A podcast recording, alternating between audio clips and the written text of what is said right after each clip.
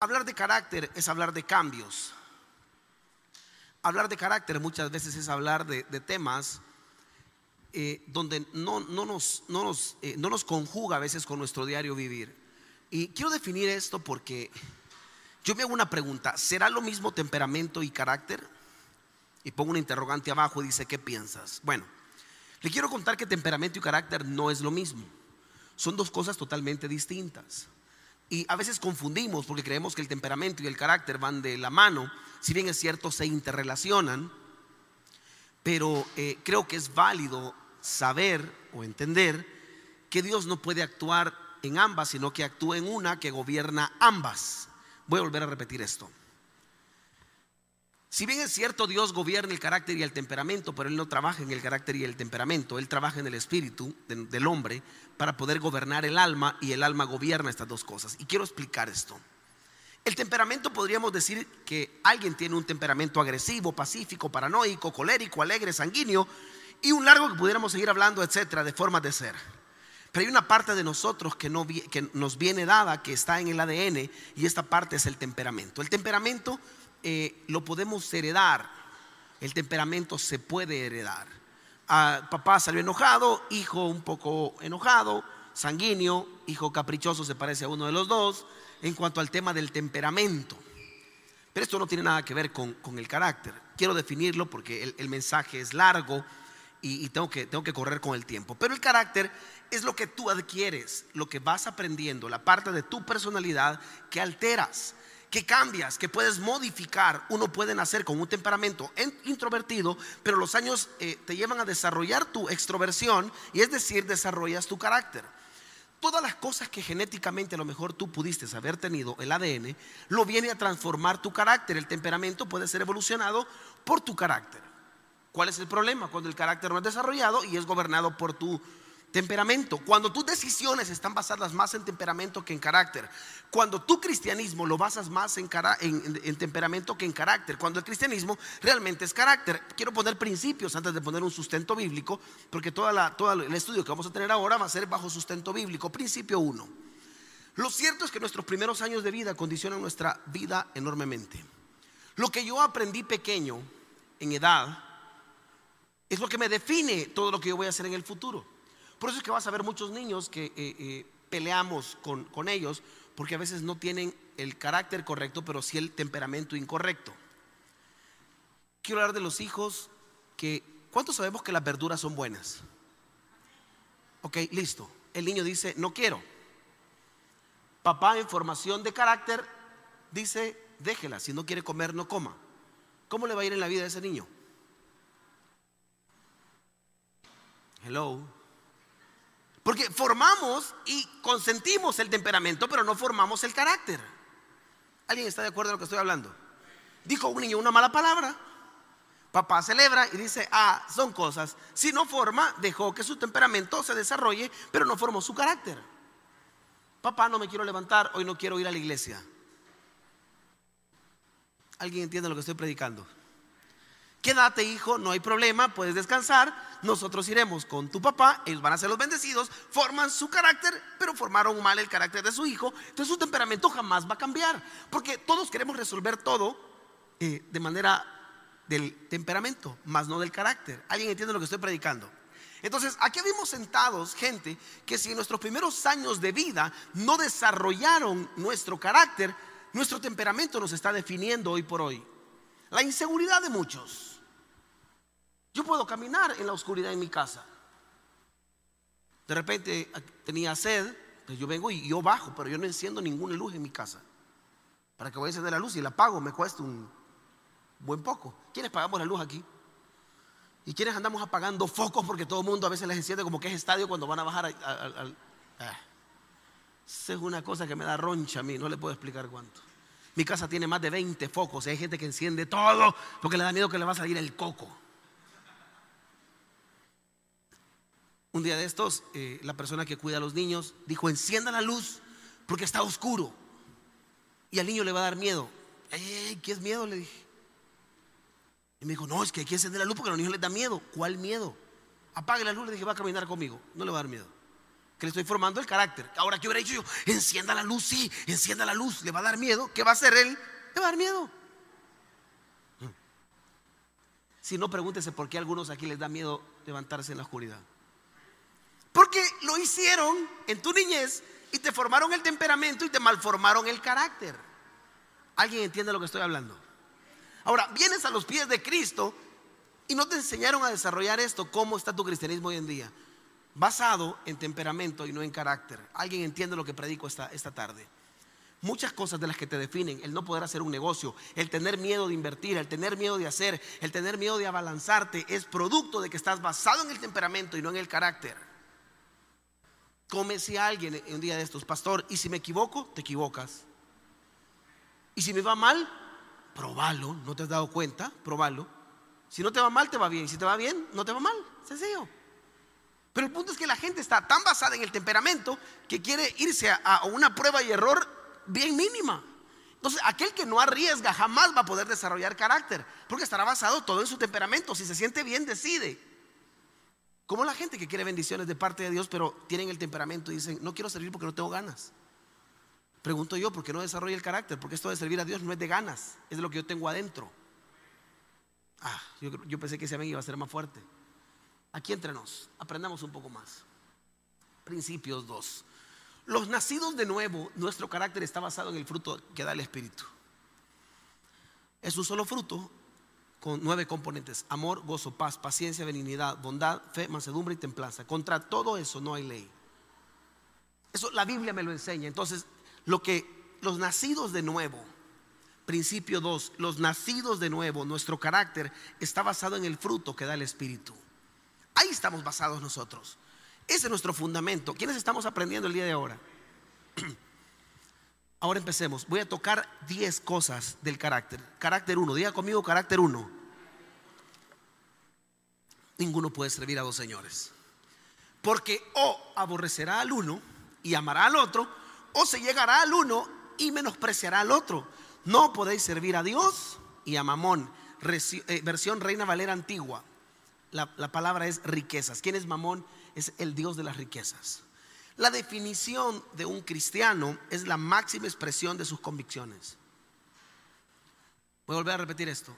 La definición de un cristiano es la máxima expresión de sus convicciones. Aquí hay gente sentada que les cuesta sus convicciones. Vuelvo a repetirlo con todo mi corazón. Hay gente sentada que les cuestan sus convicciones. Y seamos realistas, ¿cuántos hemos cambiado a Dios por cualquier cosa? Y no te lo hablo. Yo como pastor de repente digo, tengo que bajarle un poco al ritmo. Y de repente Dios me recuerda tantas cosas. Cuando estaba preparando el mensaje, yo chateaba con alguien y le decía, nunca se me olvida el día que toqué la puerta de una celda. Jamás lo voy a olvidar. Y cuando entré y veía esa celda, yo dije, solo respiré hondo porque era la segunda vez que llegaba al mismo lugar. Y, cada vez que Dios quiere prepararme, yo no sé por qué me meten en ese rollo. Y cuando veo la celda, Dios me habla y me dice, tranquilo, entra. Que así como te están dando la puerta, yo te estoy dando la llave. Pero es como que usted está entrando y Dios te está diciendo, tenés que entrar. Como cuando mi mamá me va a inyectar, que por cierto hoy me tiene que inyectar, ahí me estoy yendo adentro y me tiene que inyectar ahora. Porque me estoy poniendo vitaminas para el crecimiento, pero no le diga a nadie. Este no va a pasar. Eh, y me inyecta y mi mamá empieza, yo no sé si a usted le da nervios, pero cuando empieza, eh, mi mamá empieza a pasarme el, algodón con alcohol. No, hombre. Yo le digo, solo apriete y saque, ya tú. Porque eso de que me, me, me eche así que me sople, como que, como que hay venta ahí, ¿me entiendes? No, hombre, yo. Ah. yo rápido, yo quisiera los procesos así. ¿Cuántos quisieran los procesos de Dios así? Pero eso no funciona porque a Él le interesa formarnos. Entonces he entendido que nadie puede servir a dos lados. O nos definimos, defínase. O se mete de plano con Dios o se mete de plano en el otro rollo. Usted no es cristiano ni está definido por cuánto tiene. Yo le puedo asegurar que hay gente más cristiana, con pocos centavos en su bolsa, pero que aman a Dios sobre todas las cosas. Lo que tienes no te define como cristiano. Jamás, nunca se te vaya a ocurrir definir tu cristianismo a través de la prosperidad. Eso no es cierto. Porque entonces Jesús, que nunca tuvo casa ni donde poner su, su, cabeza, decía él, pero yo no tengo donde poner mi cabeza. Y era el dueño de todo. O sea, no es cuestión de lo que tú tienes lo que te define, pero tú a veces defines tu cristianismo por lo que tienes. La definición de un cristiano en su máxima expresión son tus convicciones. ¿Por qué no empiezas a, a tener convicciones? Esto es el carácter número uno. Ninguno puede servir a dos. Un día vas a terminar sirviendo a otro. Voy a volver a repetirlo. Un día vas a terminar sirviendo a otro. Justo esto estaba compartiendo a Max hoy atrás. Por cierto, les recomiendo el mensaje de las 10 de la mañana. El plan B. Y cuando estaba predicando esto, Dios hablaba a mi vida porque justo esta semana se acercó un inversionista para decirme quiero invertir. Y aquellos que tenemos el ADN de los negocios, ah, cómo nos destapan los ojos para, para aprender y hacer e invertir. Y no estoy hablando de 100 pesos. Estoy hablando de una buena cantidad y me dijo, invirtamos. Y yo empecé a hacer números, no lo dije en el momento, le dije, ya te respondo. Y empecé a escribir, y empecé a escribir. Cuando en eso Dios me empezó a hablar y me dijo, ¿en qué quedamos? Porque yo sé que soy una máquina y el día que yo desvíe mi mirada, vuelvo a través al proceso. ¿A cuánto nos ha pasado que el día que te empiezas a levantar y tienes un tope y te quieres salir de ahí, Él vuelve y te enruta? yo no quiero volver a vivir ese proceso de enrutamiento porque sea lo que estoy definido y a lo que tengo que hacer. Alguien dice amén a lo que hablo. Por mí fuera, yo se lo decía a mi esposa un día, me encantaría vivir aquí en la iglesia, hacer un apartamento ahí atrás y vivir, si uno así para este rollo. No me define lo que tengo, me define lo que yo soy. Ahora, cuando yo hablo de esto, hablo de cristianos que aprendan a definir para que están en esta tierra. No jueguen a dos cosas. O define lo que tiene que hacer en los negocios, o define lo que tiene que hacer en el cristianismo, o define si nació solo para ser empleado, pero juegue bien la obra de Dios. Métase de una sola vez a esto. Volver a repetir esto con todo mi corazón. El día que yo estaba tomando decisiones en mi carrera universitaria, mi papá nos apretó súper duro. Yo le decía, papá, tengo tareas, no puedo llegar. Vive Dios lo que les voy a decir, los que son de la vieja guardia se acuerdan me ponía un escritorio ahí atrás. No teníamos oficinas todavía. Y me dijo mi papá, ¿cómo? ¿Tenés tareas? Listo, yo te soluciono todo. ¿Qué necesitas? Cuaderno, le dije, privacidad y un lapicero. Ah, vaya, me dijo. Me ponía atrás y me ponía un servidor aquí a la par que nadie lo va a interrumpir. Y me daba cólera. ¿Quiénes se hubieran enojado aquí? ¿Tú estabas formando mi carácter? ¿Cuántos de nosotros por una pequeña tarea, los que son estudiantes, lo primero que cortan es la iglesia? Uf, me dolió aquí un poco. Es que pastor, tengo que hacerlo porque si no me va a tocar desvelarme. Desvélese. A Dios no lo cambia. Pastor, me ha salido un trabajo que mire, solo tengo un clavo con ese trabajo. Los domingos ya no voy a poder llegar. Es de Dios. O sea, ¿tú crees que Dios te lo ha dado por el amor de Cristo? Solo ese clavo tengo, pero ahí todo lo demás, mira qué bonito está. Pastor, tengo otro clavo. Mi novia, mi novio, el nuevo chavo que me he conseguido. Pastor, usted sabe que soy mujer sola con dos hijos. Me he conseguido uno nuevo. Aleluya, sentí la presencia de Dios. Y este nuevo que me he conseguido, solo dos cosas le faltan: ser bautizado y ser evangélico. Lo demás lo tiene, pero mira qué guapura de hombre. Ay, Tusa. Carácter 2. Algunos tenían apagado el Bluetooth y se quedaron viendo qué es eso. Ya no tiene excusa. Segunda de Timoteo 2.15. Procura con diligencia presentarte a Dios aprobado como obrero que no tiene de qué avergonzarse, que usa bien la palabra de verdad. Carácter 2, busca siempre la aprobación de Dios. No hagas que tus obras causen vergüenza. ¿Qué clavo más grande con esto? procura con diligencia. Mire, este versículo es uno de mis favoritos y le voy a decir por qué. Mi mamá me mandó hacer un cuadro y me lo había puesto en mi casa, en mi cuarto, pero un cuadro enorme. Y me había puesto, procura con diligencia presentarte a Dios aprobado como obrero que no tiene de qué avergonzarse y que ocupa bien la palabra de verdad. Nos cambiamos de casa yo dije, me va a cambiar el cuadro. Le, mandó a cambiar Marco y me lo volvió a ensartar en el cuarto. Me casé y me lo regaló. O sea, yo estaba marcado, este versículo me marcaba. Y le voy a decir por qué mi mamá andaba sobre con esto. Yo me equivoqué. Diga conmigo, el pastor se equivocó. Espero que se lo yo. Aquí hay gente sentada que se ha equivocado cientos de veces. Entonces procura presentarte con. Estamos hablando de carácter, por eso dije yo que era una enseñanza para gente crecida en la fe. Busca siempre la aprobación de Dios. Pregúntale, Señor, aquí vengo, ¿me apruebas esta decisión que voy a tomar? Señor, esto que voy a decidir, ¿me lo apruebas? Porque te voy a decir algo, el día que te desapruebe, vienen donde nosotros los pastores y nos dicen, pero mira, pastor, yo sentí que era de Dios, pero ya no está, entonces ya no es de Dios. Nunca fue de Dios.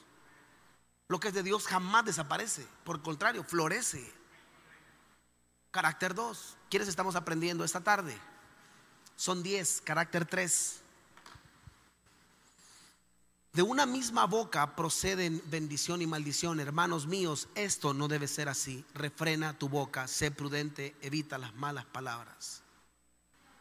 Hablemos de carácter. ¿Cuántos de los que está aquí todavía decimos malas palabras? No las dicen, pero las escriben en un chat. Y ocupan palabras fuertes. Aquí hay gente que sueltan las lenguas, hermano. Donde es el francés, el folclore y las lenguas las manejan, pero, como decía un amigo, calidad. Pura, póngase a pensar tus palabras si realmente son prudentes. ¿Quiénes somos imprudentes a veces para hablar? Salidos, decía mi abuela, ya está atrás mi abuelita, salidos decía. No se ha salido niño. Pero hay gente que se abalanza. Tu boca no puede, no puede ser imprudente. Hablo a cristianos maduros. Ya eres cristiano, tienes, vas avanzando en el cristianismo, tienes meses en el cristianismo. No puedes seguir hablando igual. No puedes seguirte portando como un fracasado. Es que no sé si voy a poder, pastor. Siempre ha sido mi debilidad. No creo salir de ahí. Deje de confesar estas palabras. Sí puedes, sí lo vas a lograr, pero tienes que cambiar tu manera de hablar. Sé prudente. No puedes maldecir. Hay gente que maldice. ¿Y cómo te va a ir ahora? No sé, voy incierto. Declare la palabra, voy con un camino de bendición. Yo siempre ando regañando a la gente que dice que es pobre, que está enferma. Es que está mi enfermedad. Ah, yo, yo peleo con eso. Yo le abro mi corazón, yo peleo con eso. Porque eso que me digan, no, aquí, pastor, mire, mira qué fregados estamos con frijolitos. Bendición. Si comer frijoles es un lujo. Bendición.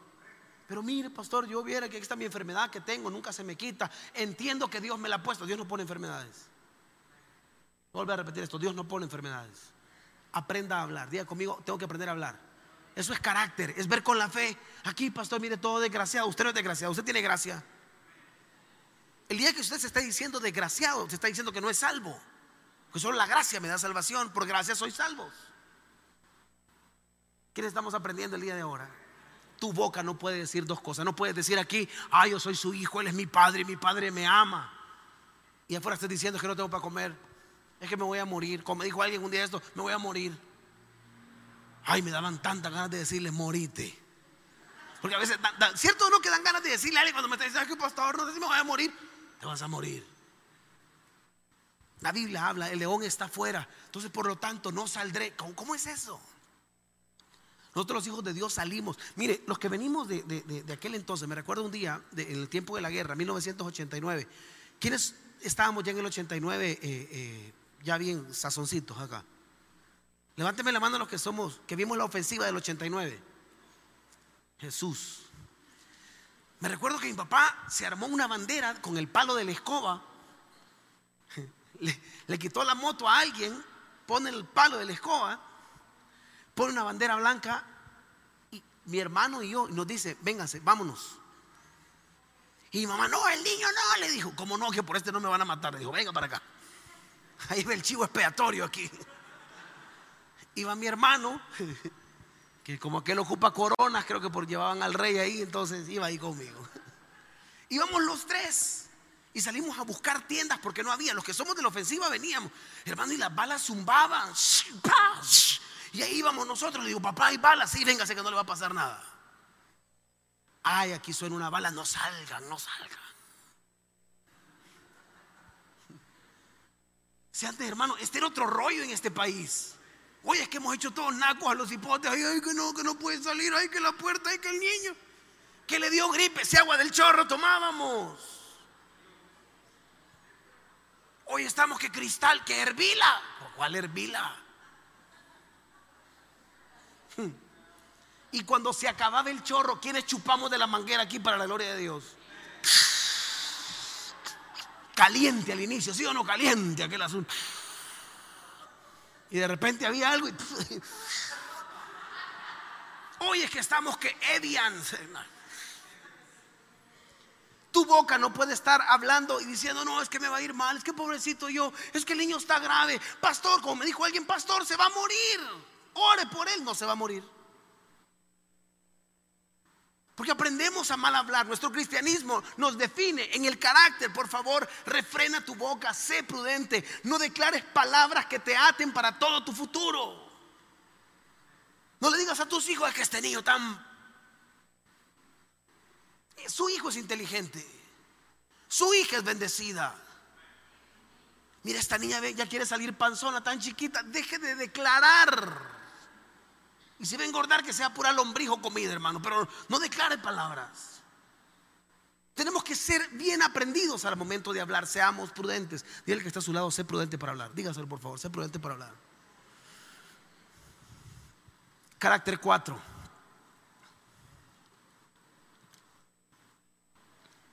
No juzguéis para que no seáis juzgados. Porque con el juicio que juzgáis seréis juzgados.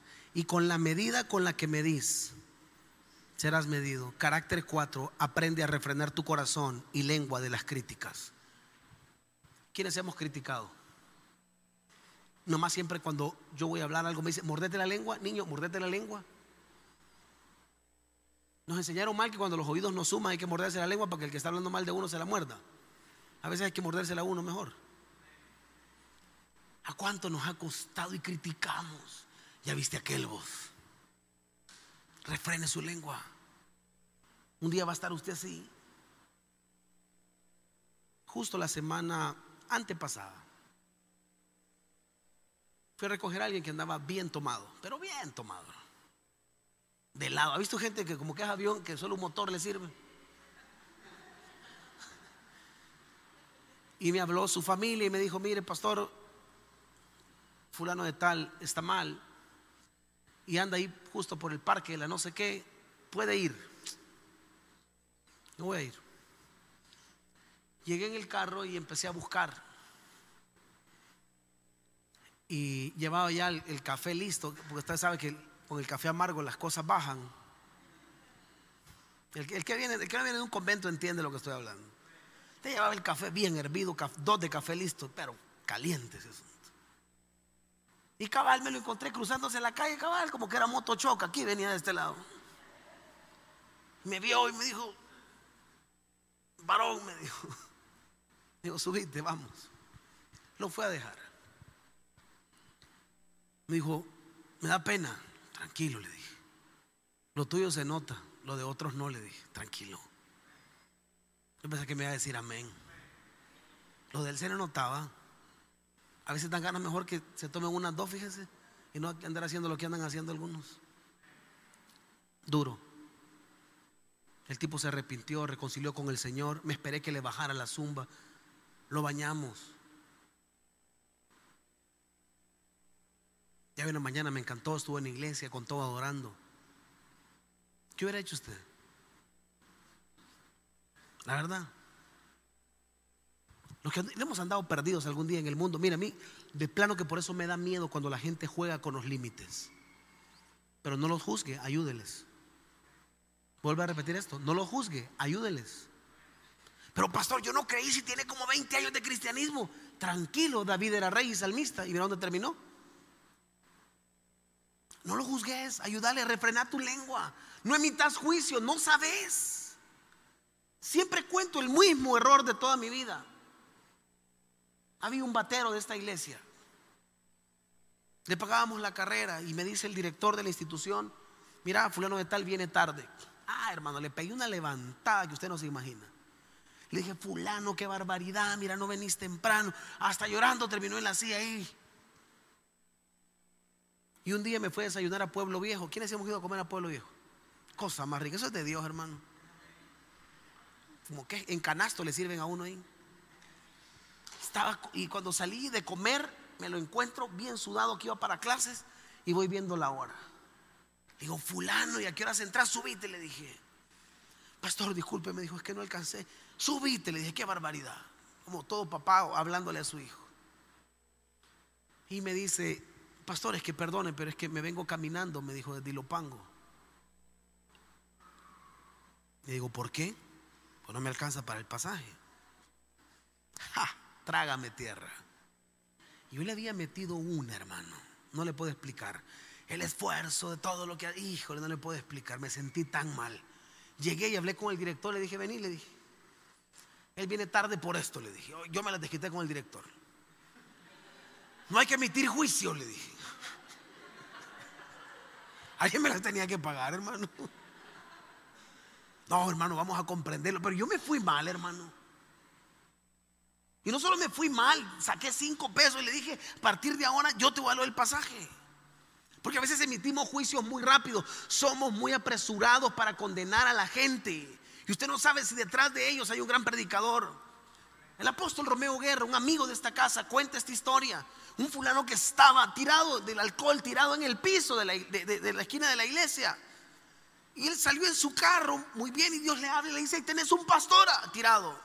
Él se baja y le pregunta, ¿sos pastor? Se le quedó viendo, no le dijo. Subite, le dijo, porque vas a ser pastor.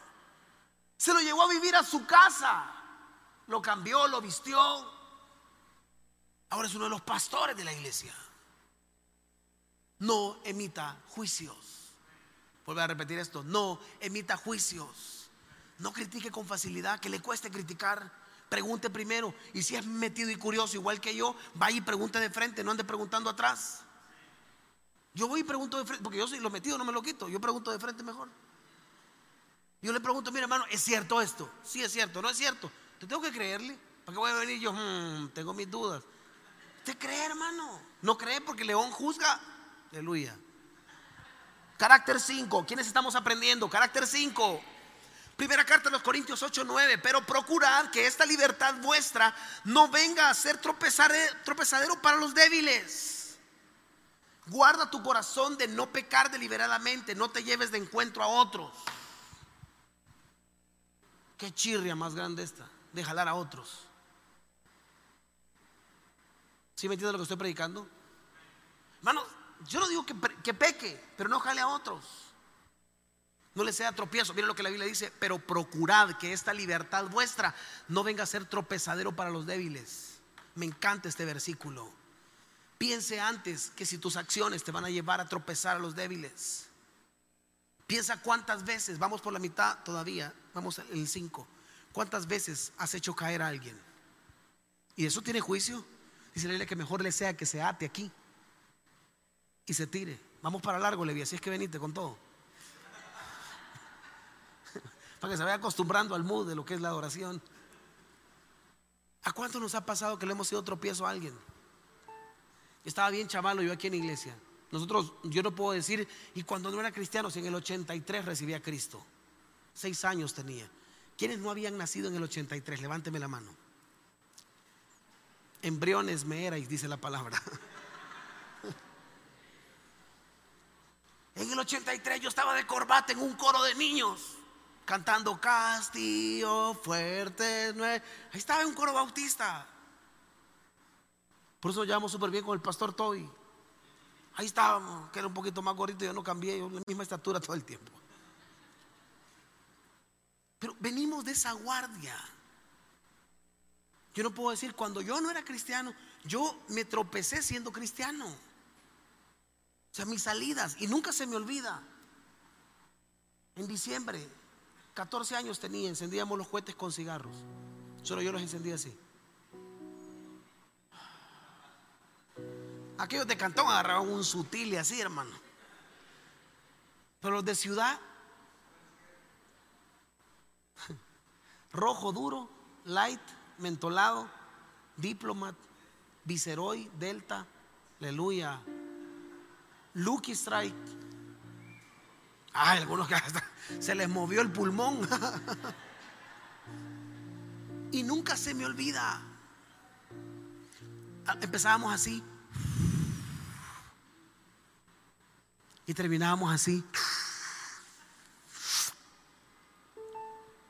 En eso venía mi papá. Y yo aquí.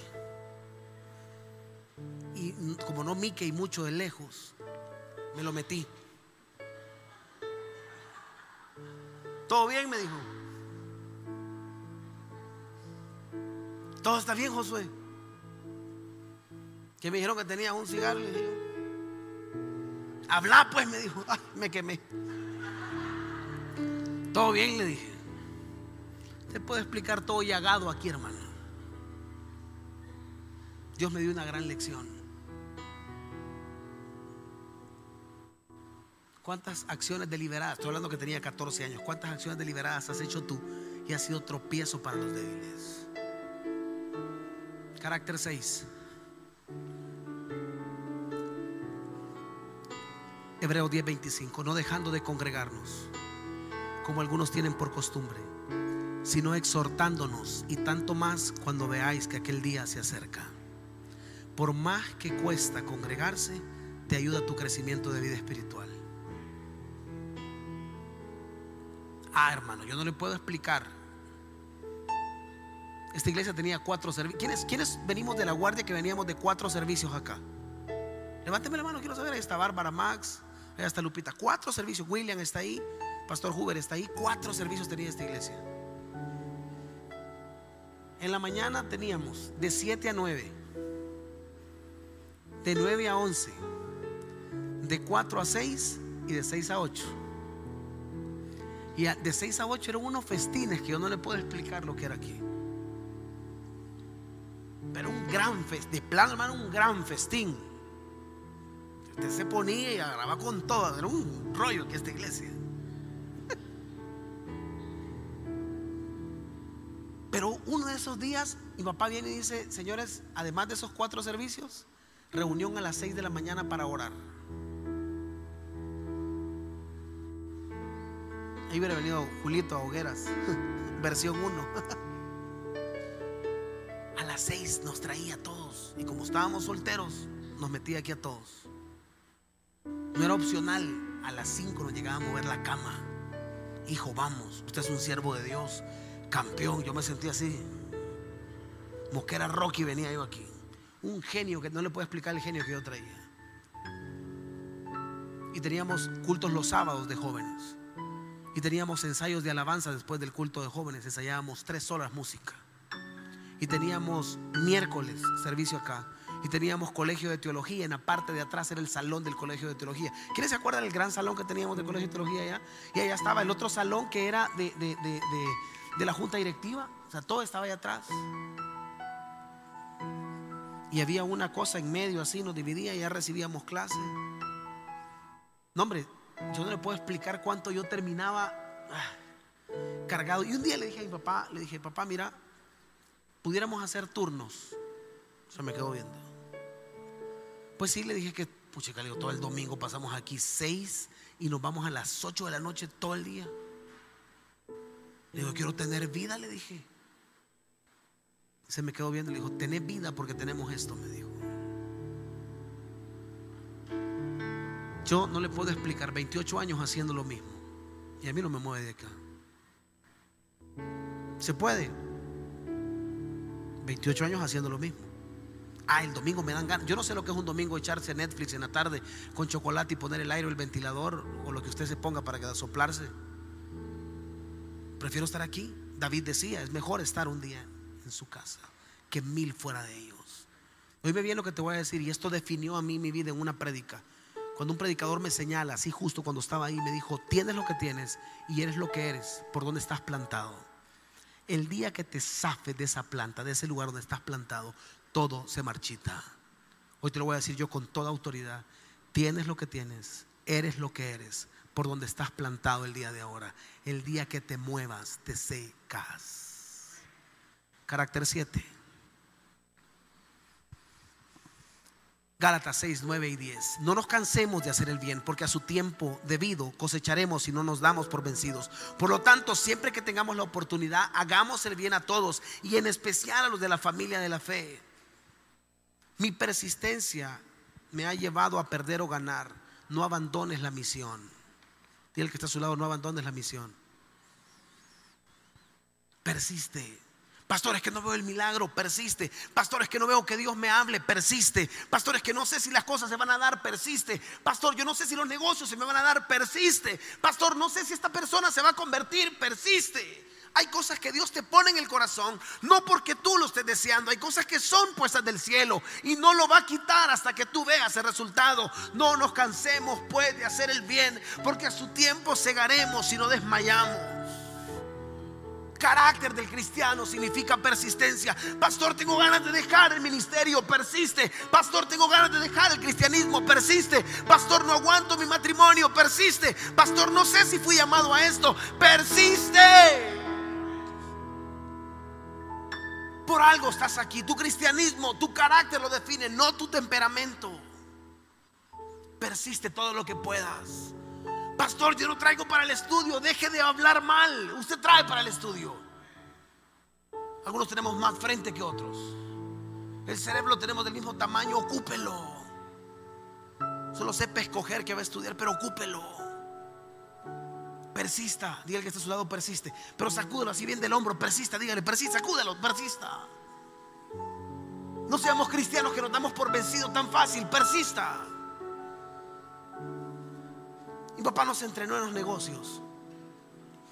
Y él decía, nunca acepte un no por respuesta.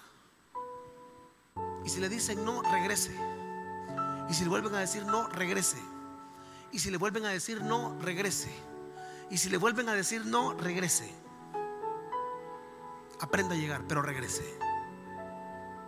¿Sabe usted que el Evangelio así es? ¿Sabe usted que muchos de los que están sentados aquí nosotros hemos persistido y me han criticado porque persisto en gente? Pastor, ¿y para qué se apuesta por él si usted no sabe si va persista, si va a dar fruto? Persista. Esta iglesia es de gente que hemos persistido, si dan fruto. El día que esa gente que fue leal al mundo le es leal a Dios, no retroceden, conocen la lealtad. Usted y yo somos muestra de ello. Carácter 8. Primera de Pedro 3:7. Vosotros maridos, aleluya. Igualmente vivid con ella sabiamente, dando honor a la mujer como a vaso más frágil, como a coherederas de la gracia de la vida, para que vuestras oraciones no tengan estorbo. Consejo para los hombres del carácter. Mi nivel de honra a mi pareja garantiza que mi oración sea efectiva. Hay oraciones que no se contestan porque hay choque aquí abajo. Tú quieres una oración efectiva aprende a honrar a lo que Dios te ha dado por pareja. Eso es carácter de cristianismo. ¿Quiénes estamos aprendiendo el día de ahora? Aprenda a honrar. Ay, pastor, usted no sabe el marido que Dios me ha dado. Pastor, es que esta mi mujer es tan imprudente. Yo quisiera que cambie. No va a cambiar. Honrela. Honrela. Pastor, es que usted no tiene no sabe el carácter que tiene. Me grita, me pega. Me dijo uno, me pega. ¿Qué mujeres que le pegan al hombre aquí? Hasta se muerden los labios. Ganas de hacer TikTok en ese momento dan.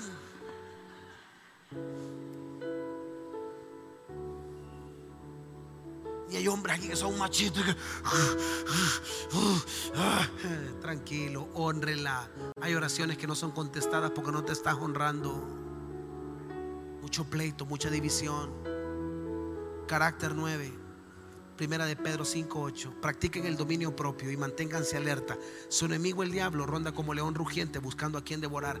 Mi, mi, dominio propio siempre será necesario para enfrentarme a mi enemigo. No tienes dominio propio, te vas a balanzar. El dominio propio te enseña cuándo atacar y cuándo detenerte. El dominio propio te enseña cuándo avanzar y cuándo detenerte. El dominio propio te enseña cómo decidir y cuándo decidir. El día que tú te abalanzas, aquí está mi esposa. Cuando yo estuve en mi problema legal, le voy a contar algo, no había salida.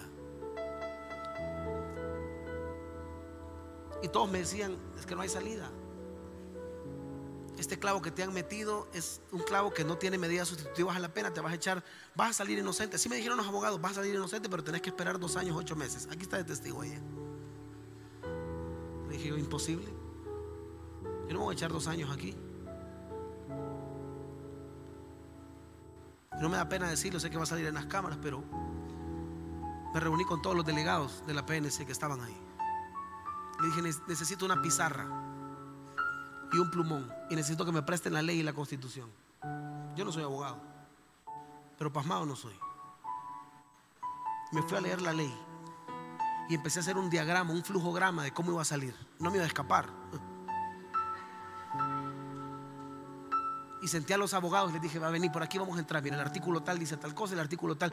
Yo enseñándoles estos cabezones que les estaba, ellos me deberían de haber pagado a mí. Pero claro, ya no se la estaban jugando porque era mi libertad. Alguien entiende lo que estoy hablando, era mi libertad. Y cuando mi esposa llegaba, yo le decía, mira, aquí anoté esto, mira, aquí anoté esto otro. Yo estaba armando todo eso. Porque yo algo he entendido. Hay que saber cómo llegar y cuándo llegar. La iglesia tiene que, tiene que entender cuándo llegar, cómo llegar. ¿Estás preparado para donde quieres llegar? Dios me ha llamado a hacer obra grande. ¿Estás estudiando para llegar a obra grande? Yo sé que Dios para restaurar mi matrimonio. Ya te metiste a las clases de matrimonio. Empezamos este jueves. Querés cambios, pero no querés eh, tú acceder a cambiar. Quieres que Dios te transforme todo tu futuro, pero nadie está dispuesto a, cambiar su presente para que su futuro sea impactado. Nadie quiere invertir en su vida. Hasta el día de ahora nuestros pastores nos revisan nuestros bosquejos. ¿Qué vas a predicar? Quiero ver. Hay alguien que nos está pidiendo cuentas. Cuando estudiábamos, hay alguien que nos estaba pidiendo cuentas. Tú quieres cosas grandes, pero no quieres, no quieres sembrar en ese árbol, no quieres hacer cosas grandes para tu vida. Quieres hijos grandes en el Señor y no, no le estás enseñando el dominio propio, que tienen que aprender a refrenarse y a detenerse en algunas cosas. Pon límites. Pon límites. Tengo un adolescente también y le pongo límites. Y esto le desconecté el play cuando vi que no andaba muy bien con el Señor y no le estaba dedicando algunas cosas. Cha, cha, ve todos los cables. Lo agarré, me lo traí. ¿Para dónde lo llevas? Más Biblia le dije. Ay, el pastor, qué duro. Y entonces, fue ¿qué quiere? Que le lleve un psicólogo y le diga al niño, no puede ver ahora. No, no puedo. Estamos formando varones de Dios. ¿Alguien entiende? Necesitamos, esa gente que les ponga carácter, que les ponga vida a nuestros hijos. Que se levanten temprano. Ah, no me baño si no hay agua caliente. Si cuando no había agua en mi casa, en aquel entonces con la pila me bañaba. ¿Quiénes nos bañamos con la pila aquí? Y no se atrofiaba ni, ni, ni, ni, le afecta el crecimiento, pero tranquilo. Pero no es que se va a morir porque usted le puso agua de la pila. ¿Alguien entiende lo que estoy predicando? Es que el niño, si no le pongo cable, si no hay internet, si eso no existía antes. Es que el aire acondicionado se dañó. Si la ventana nos dejaban abierta, el sereno nos daba gripe a nosotros. Ahí se oía cuando pitaba el sereno. Uh, miedo me daba a mí. ¿Cuál aire? ¿Cuál cable? ¿Cuál Netflix? Es que, pastor, para las vacaciones los niños quieren capirucho, triquitraca. ¿Quieren venimos del triquitraca? Pero sin, sin palo, pura pita y de que trata, traca, trata, trata. Yoyo. La vuelta al mundo en 80 días. El columpio. La carreta. No me van a enseñar eso. Capirucho. Wimba. Chivola. Me extraña. Todo o nada. Y cuando lo sacaban de la línea era una mala palabra, pero no sacaban. Usted la pensó, ya pecó. Carácter 10. A esto le tengo miedo. Apocalipsis 3, 15, 16. Yo conozco tus obras, que ni eres ni frío ni caliente. Ojalá fueses frío o caliente. Pero por cuanto eres tibio y no frío ni caliente, te vomitaré de mi boca. Mis obras no definen mi salvación, pero sí mi nivel de amor a Dios. Y a veces no nos definimos, jugamos por acá. Hoy bebo, mañana me reconcilio. Hoy me voy al mundo, mañana me reconcilio. Ninguno puede servir a dos señores. No puedo ser frío y caliente al mismo tiempo. No puedo andar tibio. Tengo que definirme. Se lo voy a decir con todo mi corazón. Defínase. No juegue con Dios. Él no está jugando contigo. Él ha apostado el todo por el todo para tu vida. Y estoy hablando de cristianos. Si es que nadie te va a juzgar por lo, por lo bueno que haces. Lo bueno que ya haces, qué bueno. Se te juzga por el pequeño detalle y no te juzgo yo, te juzga la gente, no te juzga Dios. Porque Él con brazos de amor, con lazos de amor, te anda buscando, pero Él te dice, solo quiero que te definas. Defíneme cuánto me amas. Es como que yo le diga, Lupita, Lupita, te amo. Pero una semana yo ando con otra persona que agarra de la mano. Es como que tú le digas, Dios, tú sabes que yo te amo. Sí, pero anda aquí en estos vuelos, ve. Aleluya. No quiere cambiar. Entonces no me define la salvación, pero sí mi nivel de amor a Dios. ¿Tú crees que Dios no se pone triste en decir, ah, otra vez? Y sigue haciendo Él lo mismo, amándote, perdonándote. Y sigue haciendo lo mismo porque entrañablemente le ha dicho que no te va a dejar ni te va a desamparar. Él te sigue amando porque es Dios. No seas así con Dios, no juegues con Él. Basta aún ya de pecar a las espaldas. Los que son de la vieja guardia, ¿se acuerdan un 14 de diciembre que yo me paré en esta iglesia? Y me paré con corbata y les dije, hoy entrego mi ministerio, aquí lo hice. Y se acordarán de eso, un 14 de diciembre del 2001. Les dije, les he mentido muchas veces, he fallado. Quiero empezar de nuevo. Lo dije aquí en la iglesia. Mis papás se quedaron atónitos. Pero muchas veces tenemos una cara dentro de la iglesia y tenemos otra afuera. El Señor nos pide aquí definición. El carácter del cristiano es definirse y decir de una vez por todas, sí me cuesta, tengo luchas, la pornografía, la masturbación, tengo luchas, peleo con la sexualidad, peleo con mis malos pensamientos, peleo con mi carácter, peleo con mi forma de ser. Pero defínete. Mis obras no definen mi salvación, pero sí mi nivel de amor a Dios. Quiero cerrar con este principio. El carácter me define y determina mi madurez espiritual. Los 10 puntos que acabamos de ver definen qué tan maduro estás en la fe. Habrán más porque hay muchos principios de carácter de la Biblia. 10 he compartido hoy. ¿Quiénes aprendimos el día de ahora? Señor, te damos gracias esta tarde por tu palabra. Los que nos oyen por el internet, los bendecimos y creemos que Dios también tiene un plan maravilloso contigo. Y tienes la oportunidad de conocerle a Él. Ahora quiero hablar a la iglesia de los que estamos aquí.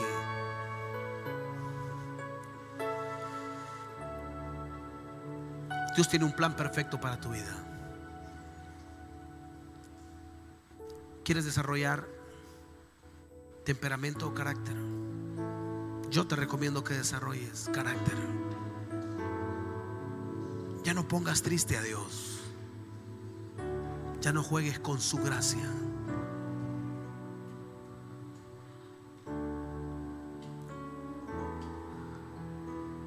Quiero que me des un